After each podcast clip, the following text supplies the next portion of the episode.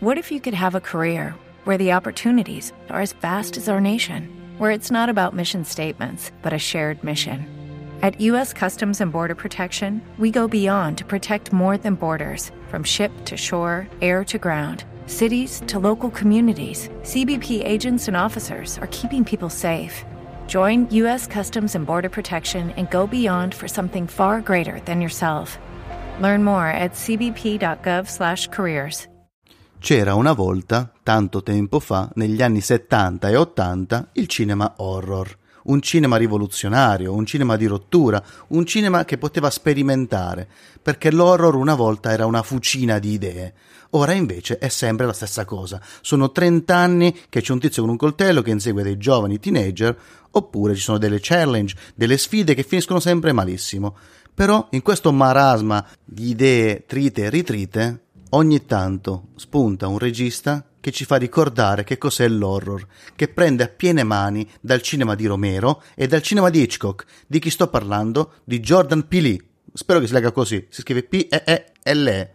Spero che si legga in questa maniera perché io di solito le, eh, le, pronunce le sbaglio sempre, però non state qui perché volete ascoltare delle belle pronunce, ma perché bisogna parlare di cinema, ma ne parliamo dopo la sigla. Ecco, eh, sono che stiamo a fare qua. Benvenuti a Consigli non richiesti, il podcast pigro che vi consiglia serie tv, film e fumetti a un solo clic da voi, per veri pigri. Condotto dal mitico Frekete, disturbato da quella lota di Alfredino. Uè, ciao patatoni, io sono Freket e sono uno sceneggiatore di fumetti. Anzi, già che siamo nel discorso, giù in descrizione c'è il link al mio ultimo fumetto Ramiro, realizzato assieme a Luca Albanese. Potete trovarlo nella vostra fumetteria di fiducia, basta ordinarlo, oppure sul sito Polignani e fra qualche giorno anche su Amazon.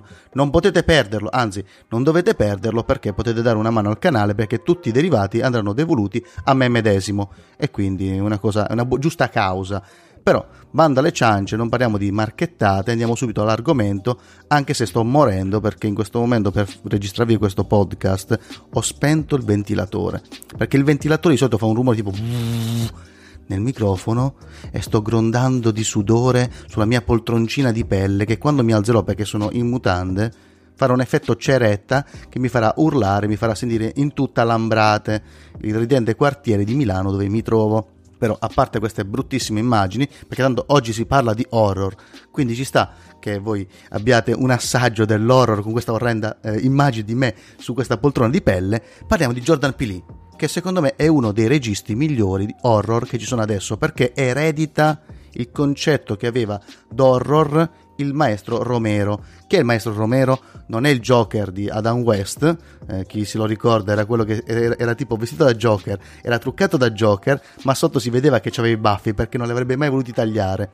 Chi ha visto, la, anzi mi sa che adesso è in replica su qualche canale di digitale terrestre, la, il Batman di Adam West, quello lì tutto pum pam, la serie televisiva dove Batman ballava, ballava davvero perché la mossa che in Pulp Fiction usa John Travolta quella che passa le due dita tra gli occhi è la, la Batman, ragazzi. È, un, è, veramente un basso di danza utilizzato da Batman. E Romero che faceva il Joker aveva i baffi. Però, dopo questa meravigliosa discussione sul niente, torniamo al discorso principale. Romero era un regista fantastico dell'horror, è colui che ha inventato gli zombie moderni. Prima lo zombie era soltanto un morto vivente generico che veniva resuscitato, faceva parte di una certa subcultura di New Orleans però dopo Romero ci ha messo le mani e l'ha fatto diventare il mangiatore di cervelli che tutti noi conosciamo. Ma l'idea di Romero era utilizzare i mostri per criticare la società. I mostri di Romero sono sempre stati, gli zombie di Romero sono sempre stati un messaggio politico, una critica al consumismo, pers- il personaggio lobotomizzato che si muove in preda all'istinto, le persone che non fanno altro che mangiare tutto quello che trovano, è il consumismo, è una, un attacco. Diciamo che molti registi hanno utilizzato il mostro per raccontare qualche metafora, qualche favola per adulti. Ne ho dedicato una puntata del podcast, andatevela a recuperare, anzi una delle più belle, si chiama Gli horror sono favole per adulti, andatevela a cercare. Eh, anzi ve la metto, ve la linko qua sotto in descrizione. Insomma, Romero aveva questo modo di vedere l'horror e Jordan Peele fa la stessa identica cosa. I film di Jordan Peele parlano di razzismo, e di questa finta beneficenza che si fa è una critica alla classe media che è tutta gentile e sofisticata, ma in realtà sotto sotto fa le più peggiori nefandezze. Sembra così benevola, ma in realtà serve soltanto a nascondere un'ipocrisia di fondo. Perché il razzismo è intrinseco nella classe media, è intrinseco in tutti noi, soltanto che non vogliamo, in questo paese democratico, farlo capire. A, a, a, aspetta, a meno che non sia in Italia, perché in Italia diciamo che adesso va, va, un po' di moda far finta di essere razzisti, perché alla fine nessuno è realmente razzista, perché quando hanno davanti una situazione in cui sta male qualcuno, tutti si dedicano a quella persona. Questa è una cosa che mi è sempre fatto strano, il fatto che il razzismo sia soltanto delle persone che non si conoscono, perché se po- poco poco una delle persone che conosci fa parte di quella, di quella razza che tu odi, Banalmente sono tutti cattivi tranne lui. Questa ipocrisia del razzismo fa un po' capire come alla fine siamo razzisti anche all'acqua di rose qui in Italia, soltanto quando non le vediamo le cose, solo quando le cose sono soltanto titoli di giornale. Però non posso parlare di politica qui, non sia mai che mi fanno delle, delle recensioni negative. Amic, amic. Comunque, a parte gli scherzi, speriamo che questa moda di chiudere i porti finisca presto e che si torni a vivere la vita come si faceva una volta. Se uno ha bisogno, gli si dà una mano. Però chi sono io? Mica il sindaco di Milano, per ora. Comunque, torniamo a Pili. Lui si è ispirato anche a Hitchcock. Hitchcock non è famoso soltanto per le geometrie perfette come fanno vedere nei libri di cinema, ma anche per un certo stile di regia. Riesce a infilare una scena Hitchcock che riesce a cambiare il senso di quelle che verranno dopo, nonostante se fossero prese fuori dal contesto sarebbero delle scene normalissime. Che cosa ho appena detto? Una, una supercazzola? No, ve lo spiego al volo. Hitchcock è capace di mettere una scena dove un personaggio, prima di una cena importante, guarda male un altro commensale e da allora tutta la gentilezza di questo personaggio verrà vista in modo ambiguo dallo spettatore, tutto grazie a una soltanto una schermata, uno sguardo ambiguo che guarda male il commensale. Quindi subito dopo tutte le gentilezze che vedremo fatte a questo commensale ci sembreranno un po' false Hitchcock era riuscito a capire che bastavano dei particolari per cambiare la chiave degli eventi, cambiare il modo in cui lo spettatore vede quegli eventi. E questa cosa qui Pili l'ha capita bene nei suoi film. Ma ovviamente è inutile parlare così in maniera teorica, andiamo a fare degli esempi. Pili ha fatto soltanto due film molto importanti che sono Get Out ed Us. Get Out mi pare che sia su Chili a 2,50 euro, un prezzo bassissimo, guardatelo se non l'avete già visto, ma sicuramente ripasserà su Netflix e su altri canali di streaming perché comunque è già passato e As è, per, è, è disponibile su Amazon Prime perché l'ho visto di recente con Alfredino, cioè di recente, ieri anche se io amando Pili è strano che abbia messo così tanto per guardarmi As. Devo dirvi, il trailer non mi aveva convinto. Ma andiamo direttamente ai film, così vi dico perché sono così importanti. Perché Pili è un, una persona che ha capito il cinema horror prendendo da Romero, ma ha capito anche il cinema moderno, cioè moderno, il cinema ben fatto, quello di Hitchcock, e soprattutto il cinema moderno. Perché, sia ben chiaro, Peli è un regista moderno, prende spunto dai registi del passato, ma per capire cos'era il cinema e riuscire a fare film nuovi senza sembrare vintage, retrogrado, retro, remake, insomma, cercando di dare una sua visione nuova a qualcosa che avevano già fatto bene altri, ma non per questo bisogna o copiare o far finta che non esista. Sì, sto parlando con te, Michael Bay, il cinema va studiato prima di farlo, però dobbiamo consigliare dei film, perché siamo su consiglio richieste, e quindi iniziamo a parlare di Get Out, il primo film di Jordan Peele, che ha vinto l'Oscar alla migliore sceneggiatura originale, che per un horror non so se è la prima volta, ma non ricordo negli ultimi 30 anni che un horror abbia vinto un Oscar, soprattutto di scrittura, perché questa storia racconta, ve lo dico al volo. Insomma, c'è sto tizio nero interpretato da Daniel Kaluja, spero di averlo pronunciato bene, che abbiamo già visto in una puntata di Black Mirror, forse una delle migliori, quelle, mi sa, la seconda della prima stagione, quella in cui c'è questo mondo futuristico dove tutti stanno sulla cicletta per creare elettricità, se sei troppo grasso fai l'uomo delle pulizie, e poi ogni tot potresti partecipare a questa mega X Factor dove se fai il tuo talento puoi finire ai piani alti e vivere una vita migliore. Insomma, già lì si dimostrava un grandissimo attore, qui invece fa il fidanzato di questa attrice bianca come il latte, sembra quasi il titolo di un film di Moccia, che deve andare a conoscere i genitori di lei. Insomma, sembra l'inizio di una classica commedia anni 60. E infatti questo che vuole fare il signor Pili, criticare un certo tipo di società perbenista che invece, quando c'è qualcosa già che non va, c'è un po' di diverso, si inizia a essere un po' sospettosi. Tutta questa gentilezza è soltanto una facciata. La critica alla classe media americana. Perché vedremo che durante tutto il film ci saranno un po' di situazioni cliché. Pelé fa sempre questa cosa qui, quella che prende da Hitchcock. Fa sembrare tutto ambiguo, tutto strano, ma non capiamo il perché. Anzi, noi sospettiamo di capire il motivo e questo è un passo in più che fa Pelé, perché riesce, o Pilino, non mi ricordo come si dice, insomma, lui riesce a farci credere che la scena sia di un significato. Poi, una volta che vediamo il plot twist del film, capiamo cosa succede perché questa famiglia americana dove quest'uomo va a conoscere questi genitori è così per bene, ma tutti i neri che si trovano lì si comportano in modo strano. E soprattutto si comportano in modo strano anche le altre persone.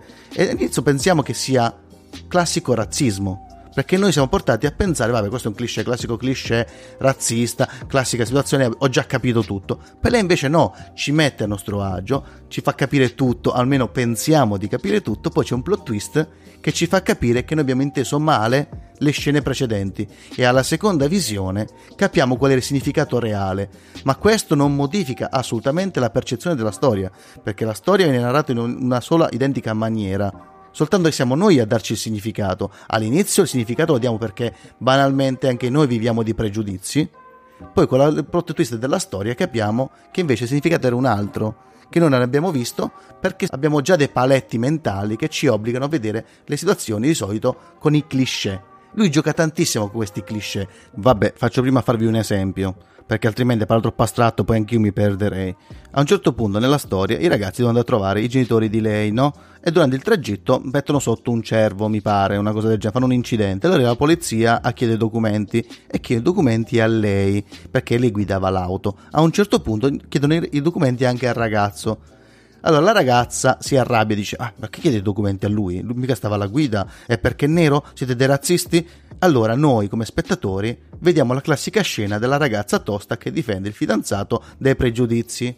Soltanto che dopo, quando ci sarà il colpo di scena nella storia e capiamo le motivazioni perché lui sta andando da questi genitori, perché lui è stato portato lì, capiremo che quella scena ha un altro significato, ha tutto un altro senso che grazie al plot twist può essere visto. E questa è la difficoltà, riuscire a narrare una storia lineare che permetta due visioni, due, due interpretazioni agli antipodi di una scena soltanto grazie a una rivelazione a metà film. E questo, poi per il resto Get Out è un thriller tesissimo, non vi voglio spoilerare nulla, c'è il sangue il giusto, quindi anche chi ha paura, tra virgolette, del sangue, delle scene gore può vederlo, perché comunque è un film che ha vinto anche un Oscar, quindi va visto perché l'Academy sbaglia sempre, ma questa volta secondo me ci ha azzeccato. Ma andiamo al secondo film che si chiama Us, che vuol dire noi, non siete volgari, non vuol dire chiappe, quella è ASS dove c'è Elizabeth Moss, che è la foglietta americana, perché tutti è come Favino. Una volta c'erano i ruoli femminili, adesso sono tutti di Elizabeth Moss, che è quella che avete visto nel, nell'Ancella, lì i racconti dell'Ancella, l'avete vista anche in The Square, in qualsiasi film c'è lei. Ed è un film che parte nel 1986 e fa vedere questo evento stranissimo dove tutte le persone si sono tutte le persone eh, mi sono impappinato tutte le persone si sono tenute per mano da costa a costa in America è in questa America che tutti si vogliono bene perché l'hanno fatto questo gesto per combattere la povertà. Mentre in realtà comunque il povero c'è di fianco, non c'è bisogno di un gesto così plateale, c'è bisogno di gesti concreti e questo un po' il film te lo vuole dire. Quindi ancora citazioni di Romero, parliamo di horror, ma in realtà è un messaggio politico si parla di questa ragazzina che durante una passeggiata con i genitori eh, di notte in un Luna Park si perde e finisce in un posto, in una specie di attrazione dove ci sono gli specchi e qui vede una bambina uguale a lei, ma non è un riflesso, è proprio una bambina uguale a lei. Da questo trauma passano 30 anni perché la ragazza è rimasta traumatizzata, non parla più, eh, ha avuto un attimo questo trauma, passa questo trauma e la vediamo felice con una famiglia che decide di tornare in quei posti lì dove da bambina ha avuto questo mezzo trauma perché c'è la casa della nonna. E quindi la rivediamo ai giorni nostri con il maritino, la, la figlia teenager e il ragazzino piccolino che fa attacco di casini, si nasconde, fa i dispetti, insomma la classica famiglia americana. Soltanto che lei non vuole andare al mare, non vuole andare dove c'era Luna Park, non vuole andare dove c'era il famoso posto con gli specchi che l'aveva tanto traumatizzata da bambina Il marito questa cosa non la sa e quindi rompe le scatole dicendo dai andiamo alla spiaggia, ci sono i nostri amici, andiamo alla spiaggia e perché non andiamo alla spiaggia? E che palle qui, ma dov'è la spiaggia? E lei fa vabbè dai andiamo, che sarà mai.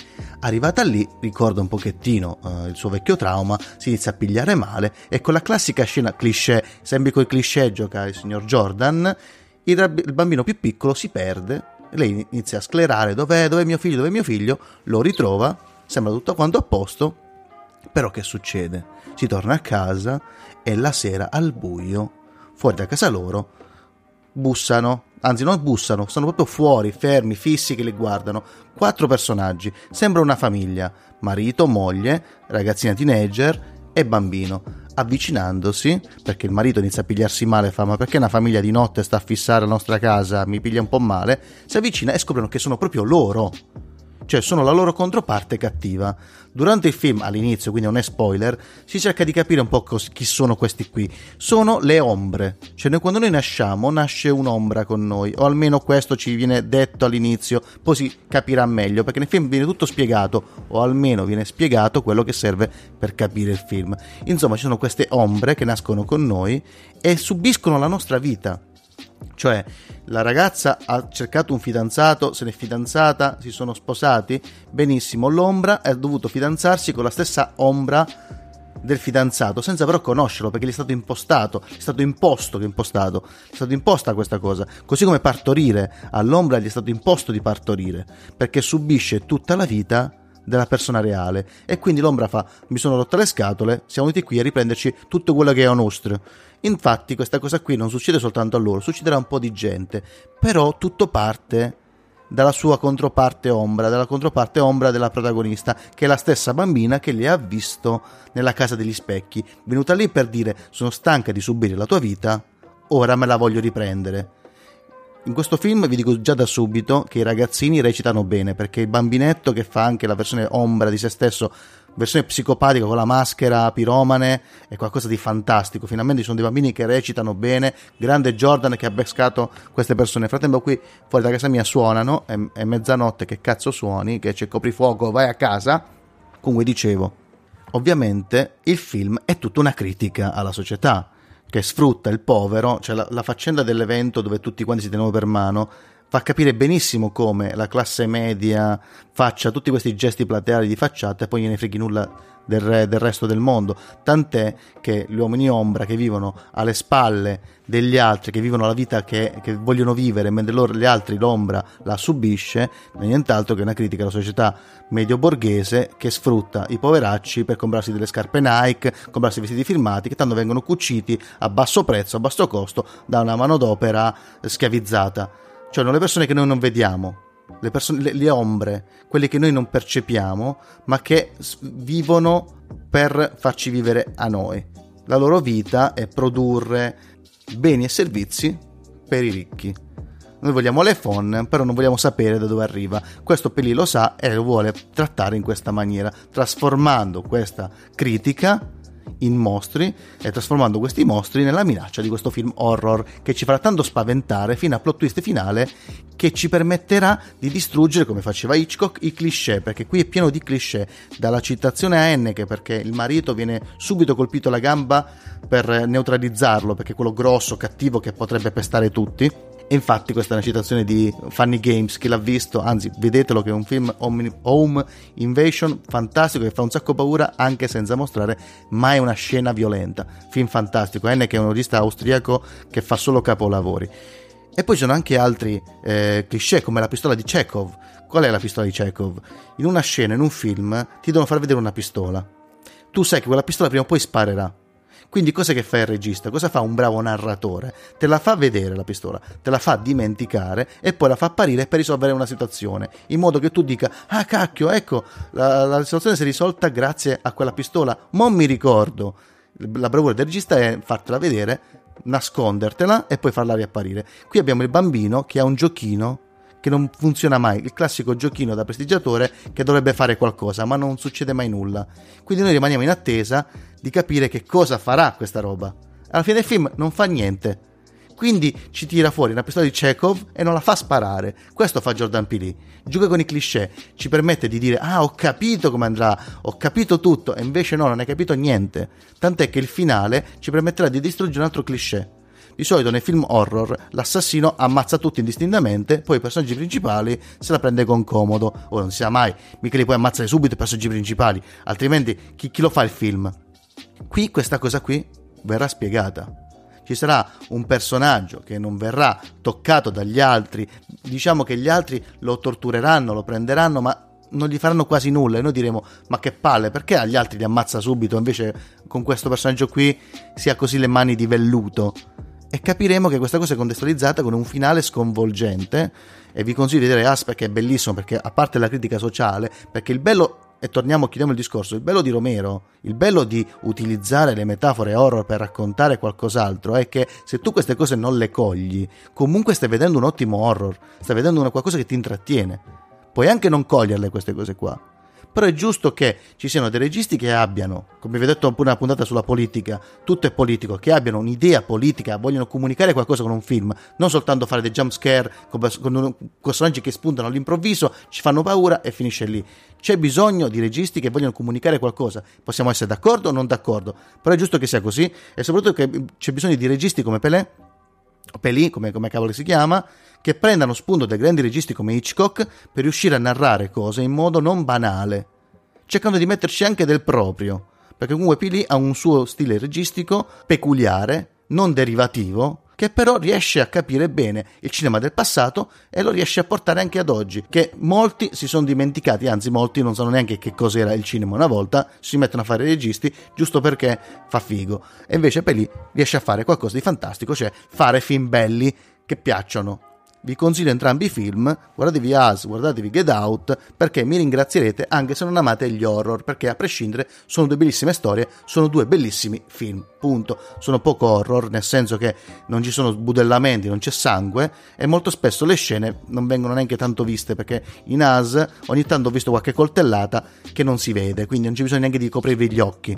Questo è tutto, mi sa che oggi sono andato un pochettino lungo perché poi quando parlo di film più di uno inizio ad aprire parentesi su parentesi su parentesi e divento confusionario, però è il mio stile, se vi piace seguitemi su Instagram, la mia pagina io sono Freket tutto attaccato, altrimenti venite nel gruppo dei Frektiani su Telegram così parliamo di film, diciamo cazzate e soprattutto prendiamo in giro Jody il link è qua sotto, eh, i frechettiani sono persone molto simpatiche, sono sicuro che chi ascolta questo podcast potrà trovare un sacco di amici divertenti nel gruppo Telegram, altrimenti vi pregherei di acquistare il fumetto Ramiro, ve lo prego in ginocchio, in realtà no, fate come cacchio vi pare, se vi piace compratelo, ci sono anche le prime 10 tavole in anteprima cliccando sul link in modo che vi fate un'idea, questo aiuterà il canale, se non volete aiutare il canale va bene così, se volete anche aiutarlo condividendo la puntata, fate un po' che cacchio vi pare, basta che fate qualcosa, io vi dico che ci becchiamo alla prossima, prossima e vi mando un grosso abbraccio. Ciao patatoni, ciao.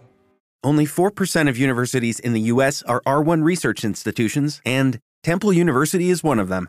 This means 100% of students have the opportunity to participate in hands-on learning and research with world-class faculty. With over 600 academic programs across 17 schools and colleges, Philadelphia's largest public university provides students with a rich variety of opportunities and propels graduates to succeed in their careers.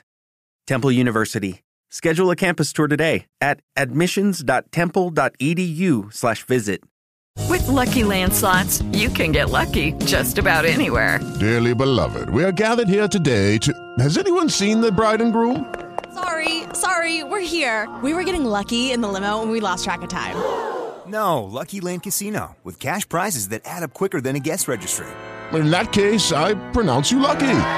Play for free at LuckyLandSlots.com. Daily bonuses are waiting. No purchase necessary. Void were prohibited by law. 18 plus. Terms and conditions apply. See website for details.